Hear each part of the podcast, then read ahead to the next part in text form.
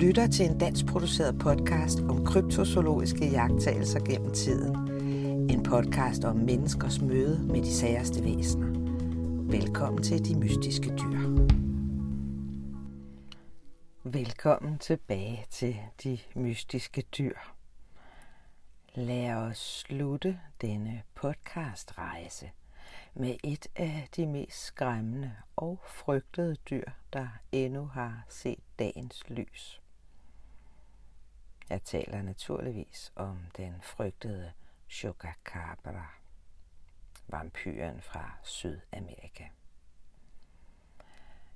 Hver dag lider fattige farmer og store økonomiske tab i Sydamerika, USA og Mexico – når de finder deres husdyr dræbt og udsuget for blod. I overvis har Centralamerika og de sydlige dele af USA visket om et mystisk vampyragtigt uhyre, der terroriserer store landområder.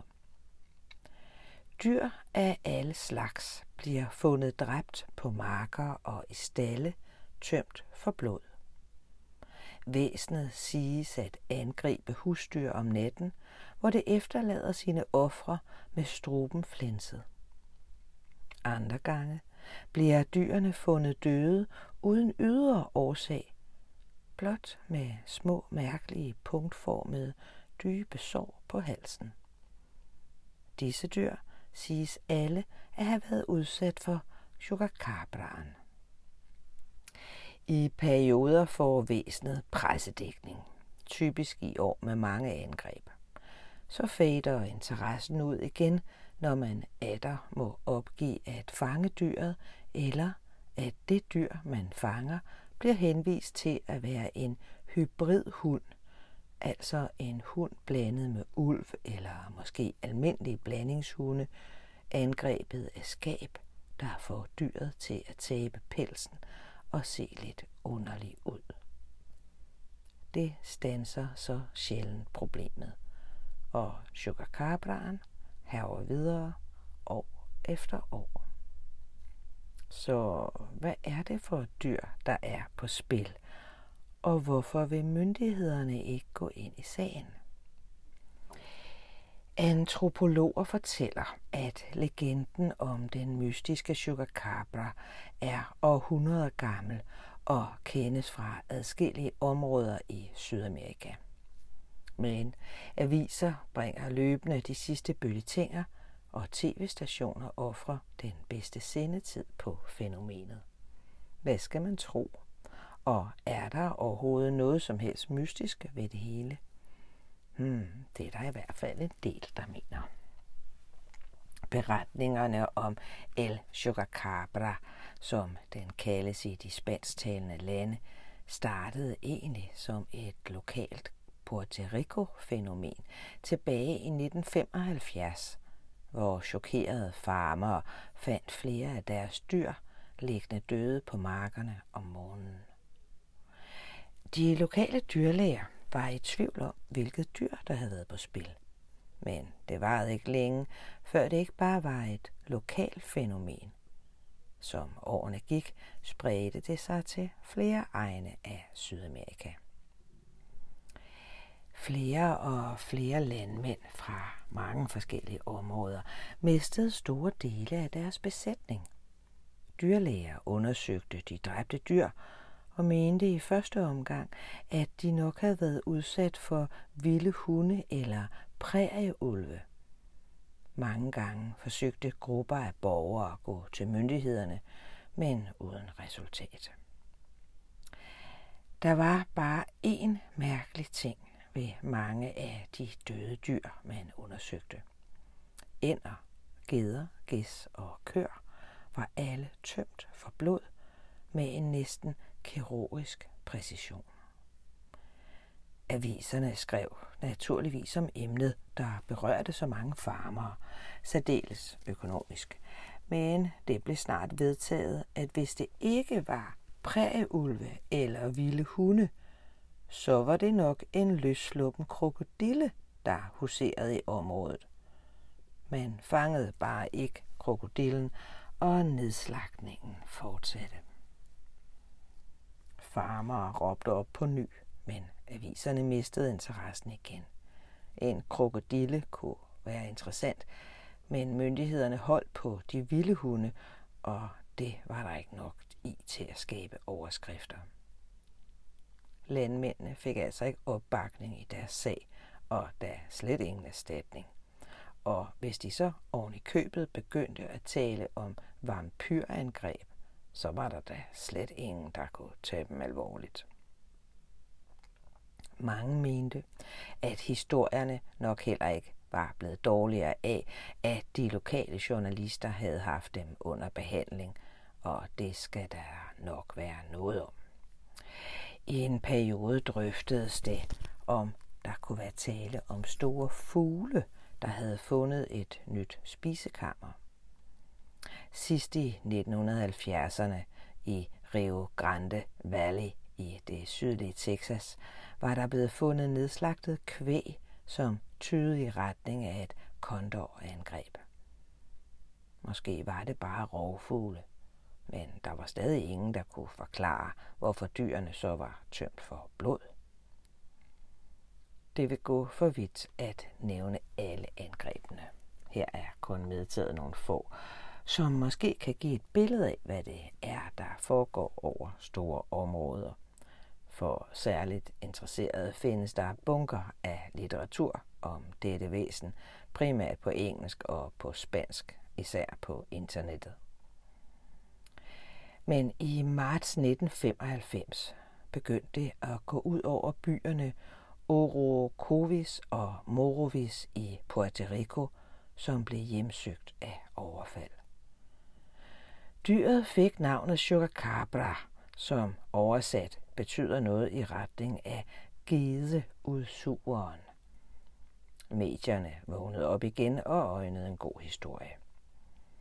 I samme periode dræbte Chukacabraen 11 geder i Saint-Germain, og i et tilfælde fortalte nogle landsbybeboere, hvordan de havde skræmt et mystisk væsen bort, efter at det lige havde dræbt og udsuget tre haner. Øjenvidneberetningerne begyndte at fylde avisernes spalter. Den 19. november 1995 fandt man dusinvis af kalkuner, kaniner, geder, hunde, katte, heste og køer, mishandlet og døde i Carnovanas i Puerto Rico. Samme dag så en beboer et højst besynderligt væsen i sin baghave, da den kom frem mellem nogle buske og uden varsel angreb familiens hund. Kvinden, som så dyret, beskrev det som et 120 cm højt abelignende væsen med hud som et krybdyr og klare røde øjne. Hun så dens lange hjørnetænder og lagde mærke til en bremme af farvede pigge ned langs dens ryg.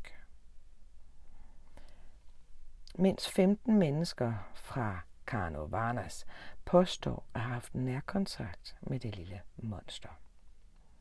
Borgmesteren i byen, José Soto, rejste en hær af frivillige, der bevæbnet med rifler og fælder, uden resultat jagtede uhyret gennem næsten et år.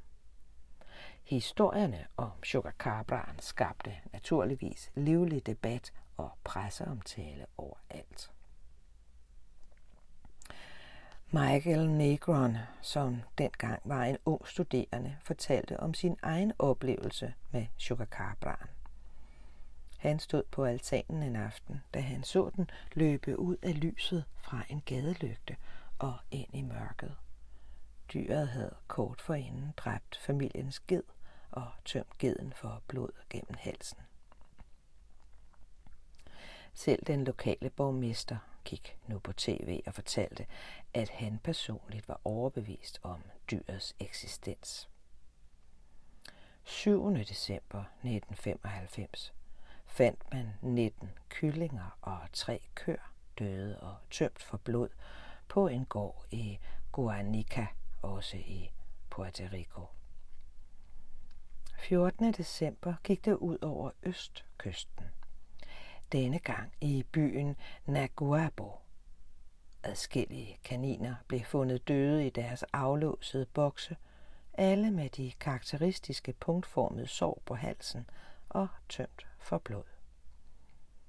Nær et kaninbur fandt farmeren et trætået kloaftryk i den bløde jord. Dagen efter, 15. december, skrev en lokalavis, at der alene i Puerto Rico siden januar var blevet rapporteret om mere end 1000 nedslagtninger af dyr. Den 21. december vaskede Ovaldo Claudio Rosado fra Guanica i Puerto Rico sin bil, da han uden varsel pludselig blev angrebet bagfra. Han beskrev senere sin overfaldsmand som et gorillalignende dyr på omkring halvanden meter. Rosado måtte efterfølgende på skadestuen i behandling for flere sår i underlivet, forårsaget af fingernegle eller klør. Senere samme dag fandt en farmer en drægtig ko død på en mark i Klamath Falls i Oregon i USA. Det ene øre var revet af, og tungen flået ud. Tungen fandt man et stykke derfra. Øveret var også revet af og borte. Der blev ikke fundet blod omkring kadaveret. Noget tydede på, at hvis det var det samme dyr, der var på spil, havde det nu udvidet sine jagtmarker til USA. Få dage senere, 26. december 1995, Tordesillas Baja-regionen i Puerto Rico.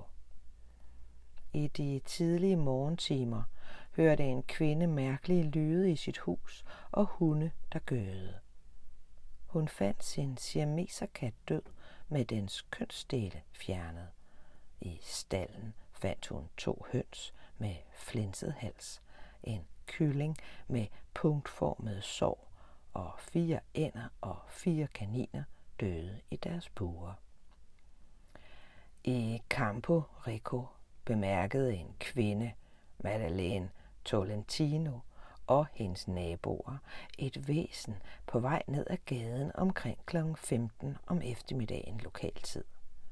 Da de kom nærmere, forsvandt dyret i en fantastisk fart. Aviserne skrev om fænomenet. Talkshows på tv bragte de sidste bølletænger, og en radiostation, en lokalstation, udlovede en dusør på 1000 dollars til den, der kunne tage et billede af monstret. Gennem de spansktalende nyheder spredte historien sig gennem Mexico og ud over USA, hvilket betød, at dyret pludselig blev observeret i adskillige byer, herunder San Antonio, Miami, New York, San Francisco og ligeledes i Michigan og Oregon. Ja, selv i Cambridge i England begyndte man at fokusere på problemet. I den lille sydøstlige meksikanske by San Potal blev Violetta Colorado vækket midt om natten af sine hunde, der gøede. I et hjørne af haven havde hundene trængt et besønderligt dyr op i et hjørne. Dyret væsede og bed ud efter sine angribere, og til sidst lykkedes det den at slippe væk, skarpt forfulgt af hundene. Hun troede først, at det måtte være en prærieulv, da der var mange af dem omkring. Men da dagen gryede, fandt hun ni af husdyrene døde i stallen. Ingen af forerne var et, men på deres hals sad de karakteristiske små punktformede mærker, og kroppene var tømt for blod til sin store forskrækkelse gik det nu op for Colorado og hendes naboer, at det var en chupacabra, hundene den net havde trængt op i en krog. Lokale journalister begyndte at dukke op. Det samme gjorde busfulde af nysgerrige, der langsomt kørte op og ned ad vejen for at gyse saligt. Adskillige døde får blev sendt til områdets største by, Villa Hermosa, til nærmere undersøgelse. Colorado vidste ikke helt, hvad hun skulle tro. Hun vidste bare, som så mange andre i området, at den måde hendes får var blevet fundet dræbt på, var meget ulig den måde en prærieulv vil gøre det. Det bekræftede den lokale dyrlæge også over for hende. Jeg har aldrig set noget lignende, sagde Ramiro Santiago Lara senere til en lokalavis. Han var den praktiserende dyrlæge gennem mange år i Sabotal og havde i den periode undersøgt hundredvis af dræbte dyr, der vel at mærke var slået ihjel af almindelige rovdyr. Det her ligner nærmest et vampyrangreb, sagde han. Både prærieulve og junglekatte, som også lever i området, ville behandle deres byttedyr på en helt anden måde. De er kendt for at flå kødet af i store stykker, som de så æder på stedet. Disse får var ikke flået. De havde kun små, punktformede, men dybe sår på halsen og var, som så mange andre, tømt for blod. Den lokale tabloidavis, Vocero, tog sagen op og antydede muligheden af, at en stor vampyrflagermus måske var kommet i land fra et udenlandsk skib. Det skulle da heller ikke blive sidste gang, den teori blev bragt til offentlighedens kendskab. Kort efter drog bæstet, eller nærmere en hårde af dem, hervende gennem store områder. Over få uger blev mange dyr dræbt i 14 stater over hele landet, ifølge den meksikanske avis El Financiero. Mere end 300 geder og får fundet døde, såvel som adskillige heste og kør. Fire mennesker blev rapporteret såret af ukendte rovdyr. Nyhederne og spekulationerne om, hvad det modbydelige dyr var, fyldte spalterne i de lokale aviser. Cocktailparties i Mexico talte næsten ikke om andet. Sugar Cabra-vidigheder blev hurtigt højeste mode, men emnet var ikke morsomt for geder og får eller for de ofte fattige farmere, der ejede dem. Det er absolut et seriøst problem, et vi aldrig har kendt til før, men som er meget reelt, sagde Enoch læreren Ramirez, der ejede nogle af de får, der blev dræbt i Sabotal. Myndighederne prøver at bilde os ind, at drabene er begået af prærieulve, men det er løgn. Den eneste forklaring er, at der er tale om en sugar cabra. I marts 1996 blev politiet tilkaldt til et tofamilies hus i Sweetwater i Syd-Miami.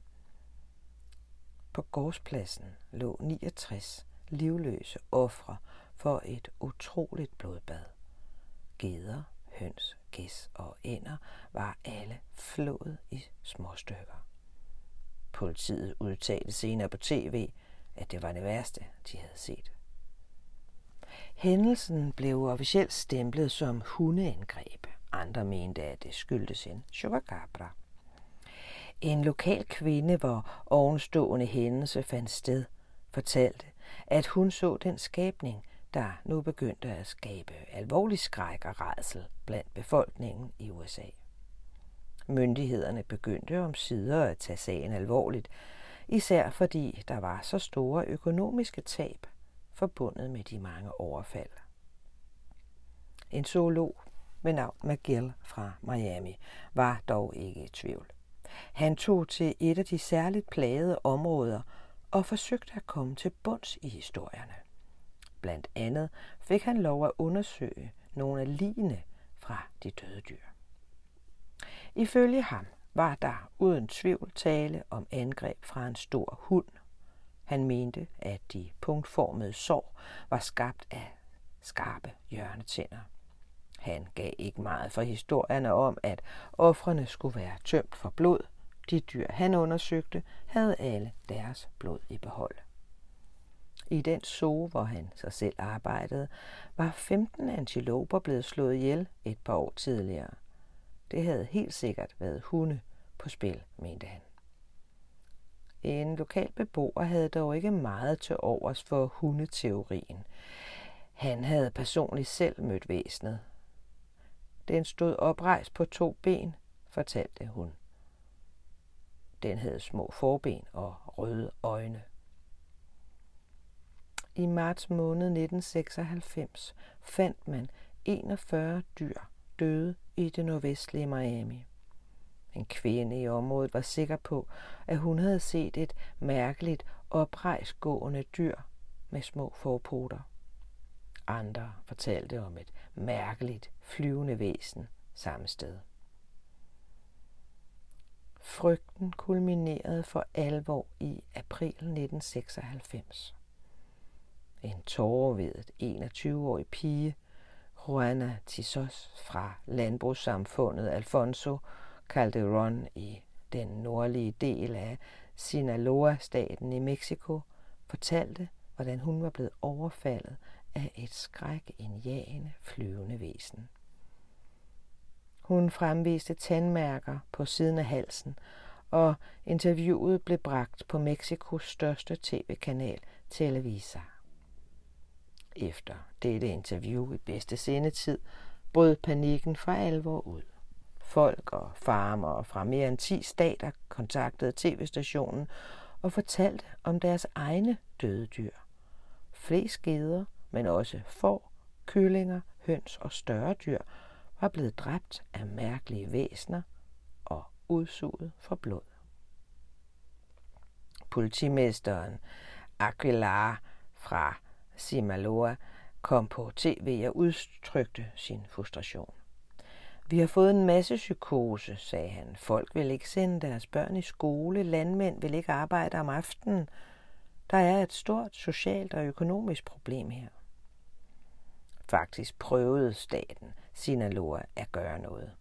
De lokale myndigheder sammensatte et 15-mands stort hold af forskere og teknikere, inkluderet en flagermusekspert. De tog ud til området, hvor Sugar var blevet set af den unge pige, som havde stået frem i tv. Vi sendte 50 politifolk med som beskyttelse, fordi, som du sikkert godt forstår, er det her en smule risikabelt, sagde Aquilar til en journalist. Beskyttet af disse omringede gruppen en gård, hvor man mente, at Sugar Cabrasen tidligere havde angrebet. Men i ly af mørket, lige før daggry, var det store hunde, der røg i fælderne. Forskerne satte fælden op på ny, og atter en gang røg der en hund i. Jeg ved ikke, hvordan det er med resten af Mexico, udtalte Aguilar. Men her i byen er det altså hunde, der spiller Sugar Cabra. Men det var beboerne ikke så sikre på. Og de havde kun hovedrysten til overs for soldaterne. De mente, at et klogt dyr som El Sugar var alt for smart til at gå i de klodsede fælder. Opdagelsen af, at det formodentlig var hunde, der var på spil i Sinaloa, fik der heller ikke særlig meget omtale, og medierne vedblev at fortælle de seneste historier. Cabraen blev i samme periode set i otte meksikanske stater, ifølge avisen Mexico City Daily Reforma. Myndighederne vidste ikke helt, hvad de skulle gøre, og prøvede at affærdige problemet som et produkt af folks lidt for levende fantasi. Man holdt stadig på, at det var hundeangreb. Det havde man jo selv konstateret i Sinaloa. Men folk var bange. Sugar skabte panik i Mexico og i store dele af USA. Aviserne rapporterede dagligt om nedslagninger af besætninger og forlangte, at nogen tog affære. Myndighederne ønskede dog fortsat ikke at bidrage til den almindelige uro, og en miljøsekretær, Julia Carabias, udtalte i en avis, at hun klart afviste enhver tanke om, at drab på dyr og på mennesker havde noget med et ukendt dyr at gøre. Alligevel advarede myndighederne i en officiel meddelelse om, at vigtige økosystemer var ved at blive ødelagt, fordi farmerne startede brænde i huler, hvor de troede, at sugarcabraen kunne holde til. Befolkningen var ligeglade. De var efterhånden overordentligt trætte af at miste kostbare husdyr og foretrak at tage deres egne midler i brug. Sugarcabraen var nu blevet så berømt, at den amerikanske humorist Dave Barry tog den med i sin faste spalte. Den blev først kendt i Puerto Rico, hvor den går under navnet Sugarcabra, hvilket er det spanske ord for advokat, skrev Barry spydigt.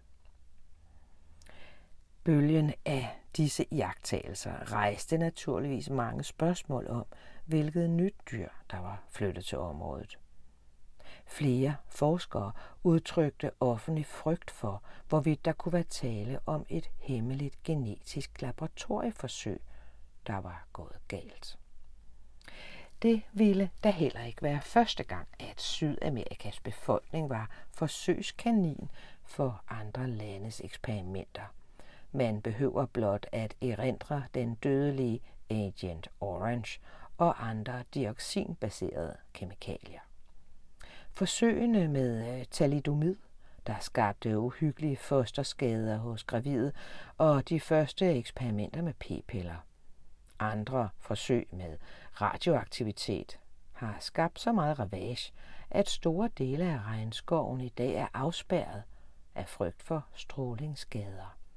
Så det var en teori, der ikke sådan lige kunne afvises. Den 2. maj 1996 fandt man flere geder i Rio Grande Valley i det sydlige Texas med punktformet sår i halsen.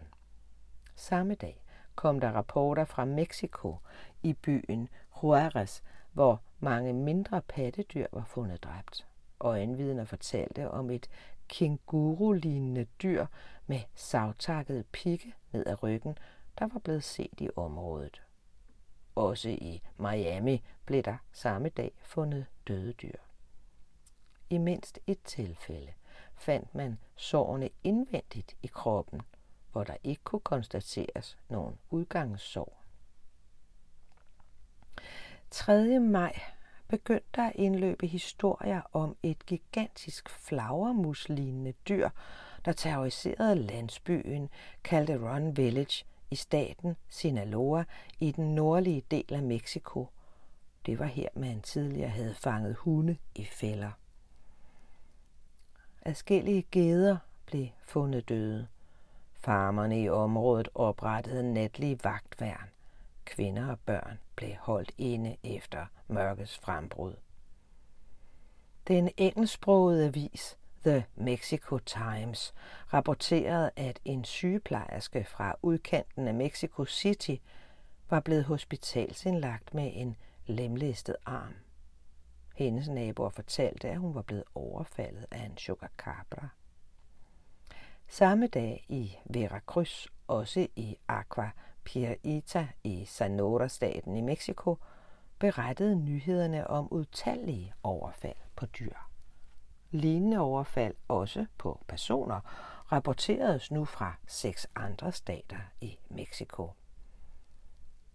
Det var også i maj, at familien Espinosa i tv fortalte den uhyggelige historie om et 90-120 cm højt dyr, de fandt i deres syvårige søns værelse.